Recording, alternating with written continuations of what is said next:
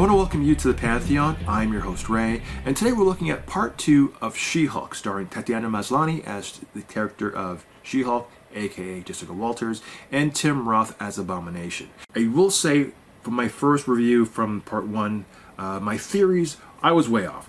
Like with Halloween, my theories on Halloween Kills to Halloween Ends, I was way off, and uh, when we do that review, I will get into that in more detail. But I was I theorized that they were going to get a lot of Hulks. Uh, episode six, the one we begin with, uh, uh, they really focused on the idea of some evil cabal was trying to get a hold of her DNA, her blood samples, and because uh, the first five, the first to be two out of the five episodes, really kind of gave hints of there's something out there, somebody out there who wants to synthesize their version of the Hulk. Uh, I went one step beyond in that, that theory, uh, and watching episode six, I, I felt they really digged into that. As you get to the finale, that whole that whole thing kind of like gets dropped by the waistline, but it's done in a way with they as they bring all these storylines and threads where it's uh, uh, abomination's abomination uh, going straight, whether it's uh, the Hulk going away and coming back with a surprise, which should have been explained a lot more, but it kind of uh, heads up if you're a fan of the comic books with World War Hulk or Planet Hulk. Um, it's a tasty little uh, uh, cameo tidbit that will get you to that, and hopefully something that's going to come down the wire, whether it's going to be uh, Avengers 4 or Secret Wars. The Hulk's little surprise nugget there. I, I had theories about Thunderbolts and I was wrong, but it's good to see that trailer that we, we're going to have Harrison Ford uh, being Thunderbolt Ross uh, in the upcoming uh, Thunderbolt series, also in uh, Captain America: New World Order. You know, the, all of these threads now. We're starting to see the threads come together, and I'm looking forward to seeing that. I realize, well, we're running out of time, and we don't have any more episodes. We got to close this up. How do we do this? And they do like a you know Fast and Furious family come together ending, which is uh, a good way to close it, and sort of like again on the nose and in your face type of things. And out of the eight shows, uh, it is in the top five. Uh, I'm not sure how high up it is, but it's in the top five of, uh, in my personal opinion, uh, of the streaming service sh- uh, shows. And um, it's a break, and you don't need to watch a history of other stuff to get into it. And uh, it's good.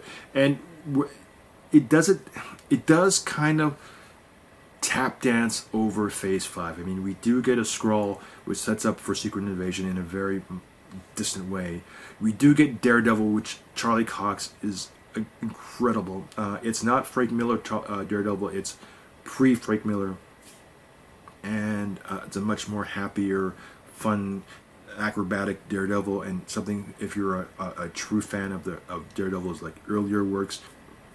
And I kind of hope that when we have Born Again, we may get a cameo appearance of just Jessica Wal- Jennifer Walters in that series. It'd be nice, even in, in post credits of like Born Again at the end or something like that. That'd be kind of nice to give him, uh, give the Matt uh, character something to go with. So um, there are promising things that can come from this.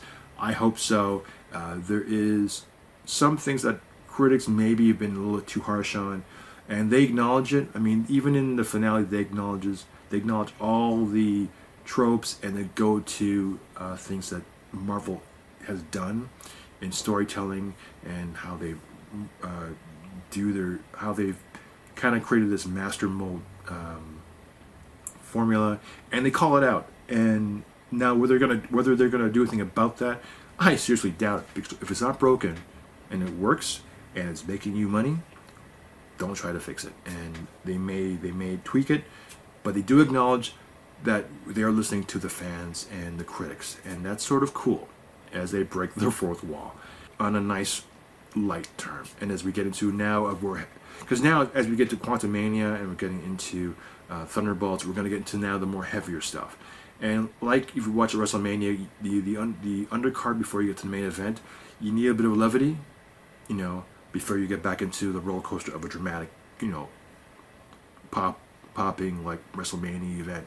So that's always the the undercard is always kind of brings you down to a comedy level, and to, so when you go back up to the main event, it brings you back up like the roller coaster ride that it's supposed to do. And, and look, if you're looking at it like that, then Feige and his team is are masters are master classmen of doing just that, giving you a variety, giving you options, allowing different audiences to, to, take part and to enjoy, even if you're not a fan of this of the collective.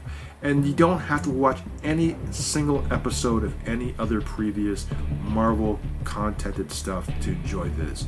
I mean, they kind of give it to they kind they kind of tell you, even with the Hulk, like point blank, what's going on, how is he how is he doing, and what where, where they are, and what happens to her and, and her storyline. So it's good. It's very good. So with that, uh, I hope you enjoy it, and we'll talk to you on Wednesday.